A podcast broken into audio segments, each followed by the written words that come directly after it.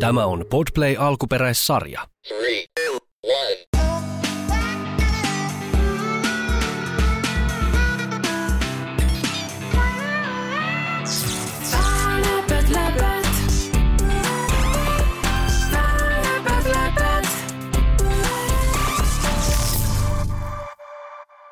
Mun nimi on Milo.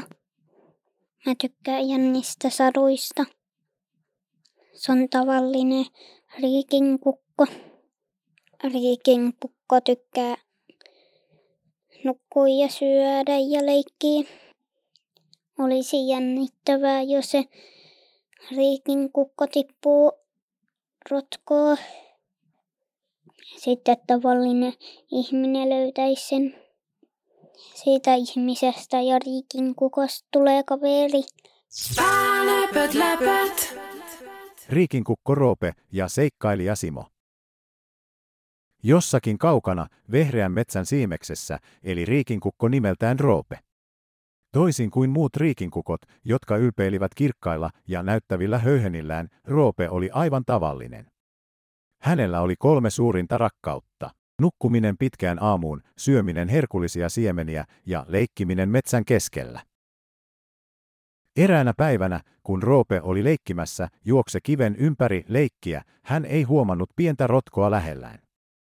Ennen kuin hän ehti reagoida, Roope liukastui ja putosi rotkoon.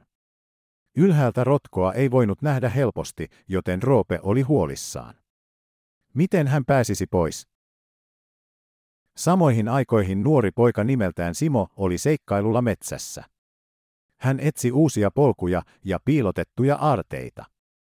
Yhtäkkiä hän kuuli hiljaisen kukerruksen. Simo seurasi ääntä ja löysi Roopen rotkosta. Hei siellä! Simo huudahti. Tarvitsetko apua? Roope kukerteli kiitollisena ja nyökkäsi. Simo haki läheltä pitkän kepin ja ojensi sen Roopelle. Yhdessä he onnistuivat nousemaan rotkosta turvallisesti. Kiitos pelastamisesta. Roope kukerteli. Olen Roope, tavallinen riikinkukko. Hei Roope. Olen Simo, metsän seikkailija, poika esitteli itsensä nauraen. Siitä lähtien Roope ja Simo viettivät paljon aikaa yhdessä.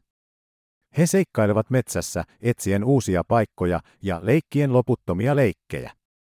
Vaikka Roope olikin vain tavallinen riikinkukko, hänestä ja Simosta tuli parhaita ystäviä, ja heidän ystävyytensä tarina kerrottiin metsän eläimille sukupolvesta toiseen.